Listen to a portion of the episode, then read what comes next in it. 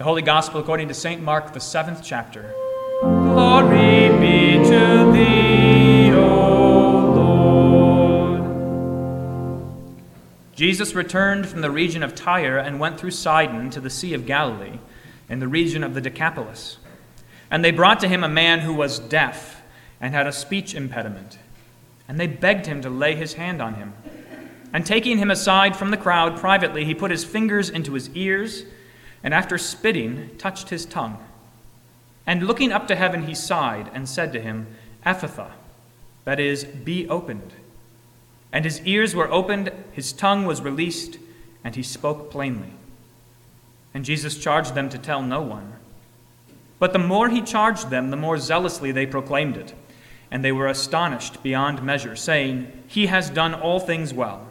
He even makes the deaf hear and the mute speak. This is the gospel of the Lord. Praise be to thee, O Christ. There are two really obvious things that I want to say to you this morning. They're incredibly obvious, but they have to be said because our world likes to ignore them, likes to not notice them, or to change them altogether. Here's the first really obvious thing being deaf is not normal.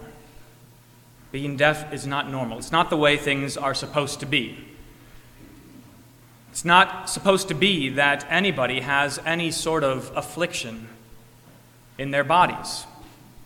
Take your pick from the list of things that might go wrong. You're not supposed to be blind. You're not supposed to be deaf. You're not supposed to get sick. You're not supposed to be hungry and weak. You're not supposed to die. It's not normal.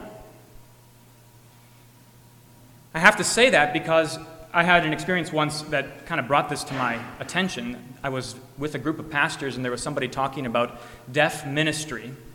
And the fellow who was describing deaf ministry took to task one of my fellow pastors because he had used the word normal to describe somebody who could hear. He said, No, no, we don't use that word normal to describe somebody who can hear. We say they are hearing. They're a hearing person and a not hearing person. We don't say normal and deaf. Now, he was paying attention to the kind of stigma and condescension that happens when people suffer these kinds of afflictions. But there was something really striking to me that we in our world try really hard, want really badly for things to be considered normal that are not, or not to notice when things are out of the ordinary when things are not the way they are supposed to be. Although it might hurt feelings, although it might be sensitive, it's true. It's not normal for someone not to be able to hear. And again, that's true of everything that might go wrong in a person's life, all of the physical things that a person might suffer. It's true also of all of the social things that might go wrong in our world on account of sin. Think of any of the number of things that are taken as quite normal in our world divorce, suffering trauma, children running amuck, being disobedient and rebellious, addiction, the kind of suffering that comes with addiction, hurting one another, causing grief. All of these things are taken to be unfortunate, but normal. It's just what happens. Most of all on that list is death. It's just what happens. It's sad and tragic, yes, but it's normal. God says something quite to the contrary. It's not normal. It's not how things are supposed to be. That fellow who was deaf and unable to speak in our gospel lesson, it was not how things were supposed to be. And Jesus knew it. His friends knew it. He knew it. If we live in a world that tries to deny that those things are not how they're supposed to be, then we will never see, never perceive, never receive the goodness that Jesus has for us. There's another side to this whole discussion about what's normal and how things are supposed to be that we really have to pay close attention to as Christians. And that is, in our world, really, the surprising thing is that anything ever goes as it is supposed to. The surprising thing is that anything is normal at all, that we have any sense of normalcy in our lives. That's surprising. We confess this in the first article of the Creed when we say, I believe in God the Father Almighty, maker of heaven and earth. And Luther explains that God gives us all kinds of good things, normal things. He gives us things the way they were supposed to be families and homes and food and health. He gives us all of these things. Why? Not because we have deserved them, but only out of His fatherly divine goodness and mercy. It has to be according to His mercy that anyone can hear at all, that anyone can speak at all, that anyone can see, that anyone can live. It has to be by His mercy because what we deserve, according to our sin, is death and punishment. We were burdened with curses when Adam and Eve were cast out of the garden, curses that we should fully expect to be realized in this life. And yet, somehow, because God loves us, He preserves some sense of normalcy. He gives us some things that are normal so that we can have peace in this life. That's such an important thing for us to observe because it is the exact opposite of the way the world wants to think about things. The world wants to see corruption and decay as normal, as understandable. This is how the world reacts. This is the principle that underlies evolution, kind of our modern outlook on life. Well, it's just the circle of life. If you look at nature, there's all kinds of suffering. It's just normal. It's how it goes. There's all kinds of grief and decay. It's just how it goes. There's all kinds of sickness and hunger and want and scarcity and finally death. It's just how it goes. That's normal. That's the way the world thinks of things. And even many Christians try to explain this stuff in a completely wrong way. They say, well, that's how God made us. He didn't make us perfect, He made us human. And so we make mistakes, and we run into trouble and we suffer. But that's not true at all. That's a complete denial of what God says when He creates the world in Genesis. God looked at all that He made, including humanity, and said, It is very good. There is nothing wrong with it. This is how it's supposed to be. Sometimes the world looks at the way things go, the trouble that we run into in life, the way that we suffer, and it digs in its heels and rebels against what God says because if this is the life that we're going to live, we might as well have our own way. We might as well just enjoy what we can, make the most of it, do what we want at others' expense. Or many people will grumble. They'll look at the suffering of this life and they will say, I don't deserve this. I deserve something better. Things should go better for me. I'm a good person. I do what I'm supposed to do. I don't hurt anybody. Things should go better for me. All of those reactions in the world, whether it's outside of the church or inside of the church, all of those reactions to things not going the way they're supposed to be, they're false, misleading reactions. I want you to see all of that, and it's obvious, though we're often obscured from seeing it. I want you to see all of it because I want you to pay close attention this morning to how Jesus reacts to things being abnormal, to things not going the way they should how he reacts to suffering and pain and grief. Look at what he does when he meets this fellow who is deaf and cannot speak. He takes him aside and he does some very strange things, which should be a lesson to us. Jesus doesn't always do things the way we would expect. He sticks his fingers in the guy's ear and then he spits and he touches his tongue. So if you ever wonder why God makes you uncomfortable, here it is. This is how Jesus behaves. This is what he does. But listen to what comes next. He looked up to heaven and he sighed. Now, that word is not the kind of sigh that, like, you sighed when you were a teenager and your parents told you to do something that you didn't want to do. It's not like, oh, this is terrible, I have to do this, I have to deal with this sort of a thing. It is a sigh that is much more like a groan from the depths of his being. He looks up to heaven and he groans in agony. Why? Because Jesus looks at this poor fellow who is deaf and cannot speak, and he knows that this is not what he had made him for. This is not how things are supposed to be. This fellow is suffering, and it should not be this way. Jesus groans because he also knows that kind of suffering.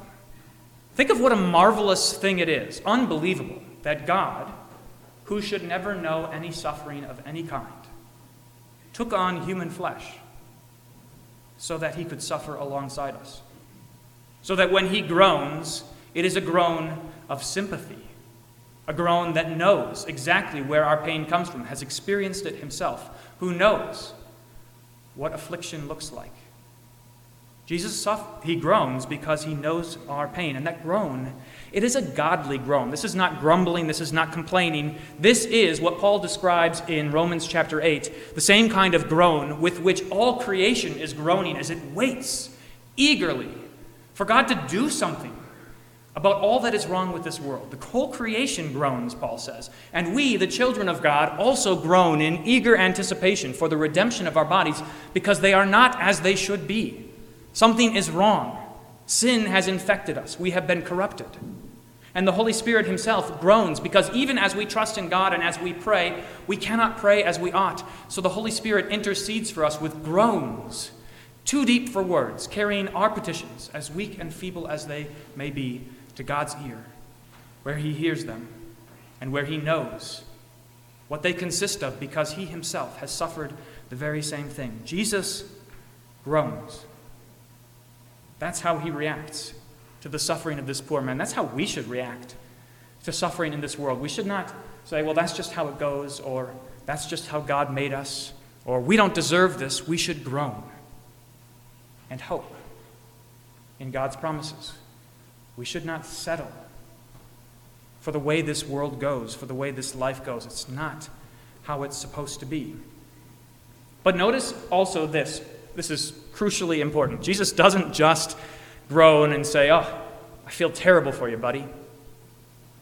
Chin up, you're, you've got other senses. You can get by in this world. Your eyesight will become better if you can't hear. He doesn't offer those kinds of lame condolences. What does he do? He heals the man. He groans and then he acts. He saves this poor fellow from what has been afflicting him. He redeems his body from what it has been suffering. Jesus knows what suffering is like. He regards it with the innermost parts of his being and groans and acts to save. Most of all, most of all, you can see this on the cross. What does Jesus do on the cross? But cry out in lamentation, My God, my God, why have you forsaken me? As he is bearing in himself all of the suffering that you have suffered in this life, all of the suffering that you deserve, which you will not suffer because he has taken your place. The weight of your sin he has taken on himself, and he groans, My God, my God, why have you forsaken me? Groaning to the point of breathing out his spirit, giving up his spirit, so that you can receive it, so that you can have life. That is how we should think about this world, this life, things that do not go the way they're supposed to. That's how we should think about suffering and affliction and pain and loss and grief. We should think about it according to the cross. We should take it as seriously as Jesus took it, giving up his life to deal with it. And we should put our hope in him. We should live according to his promises. This is the second really obvious thing that I want to draw your attention to. The first was that it's not normal for things to go wrong in this life. It's not normal. The second is much more hopeful. It's that when you've been given ears to hear and a tongue to speak, you should use them. Imagine for a moment what would have happened if this fellow, who Jesus has just stuck his fingers into his ears and spit and touched his tongue, if that fellow, who could now hear and who can now speak, stuck his own fingers in his ears and says, La, la, la, la, la, I don't want to hear anything, or refuses to use the tongue that God has given him to say anything. It's unimaginable that having been given this gift, now able to hear and now able to speak, it's unimaginable that he wouldn't use them, and that's in fact what he does. There it is in our passage. It's so obvious. He had his ears opened, his tongue was released, and what did he do? He spoke plainly. How could he do anything else? He's been restored. What was broken has been mended. What was lost has been given back. What was condemned and corrupted has been redeemed. And of course, of course, he puts it to use. The same goes for you. And this is one of the precious things about Jesus' miracles is that although you're not living in ancient Palestine and you're not suffering from what this man was suffering, you have spiritual afflictions that are just the same. And what Jesus does for this man, he has done for you.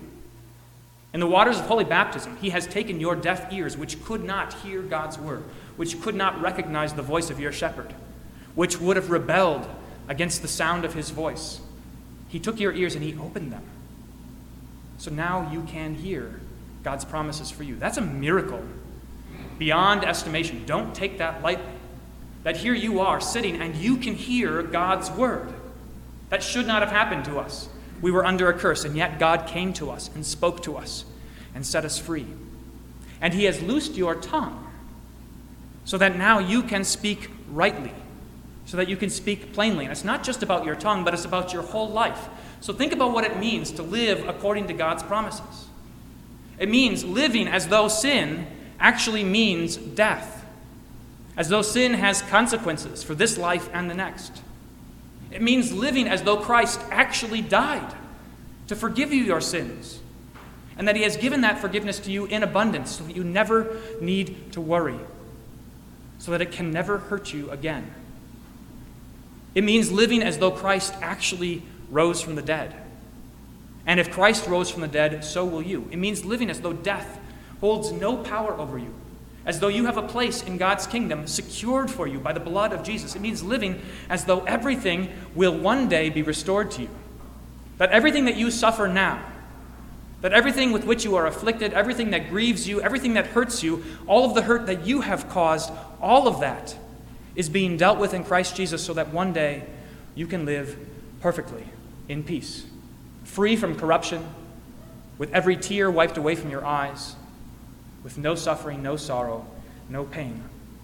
That's what it means to live as though your ears have been opened and your tongue has been loosed and your life reflects it. Rejoice that this precious opportunity has been given to you. Rejoice like this poor fellow who, having his ears open and his tongue loosed, cannot help but speak God's word. All of the people around him, even, they couldn't help but proclaim what God has done. Do the same. Live according to God's promises. Don't hold back. Live like you're going to live forever. And thank God that He has worked such wonders for you. To God alone be all glory now and forever. Amen. Amen.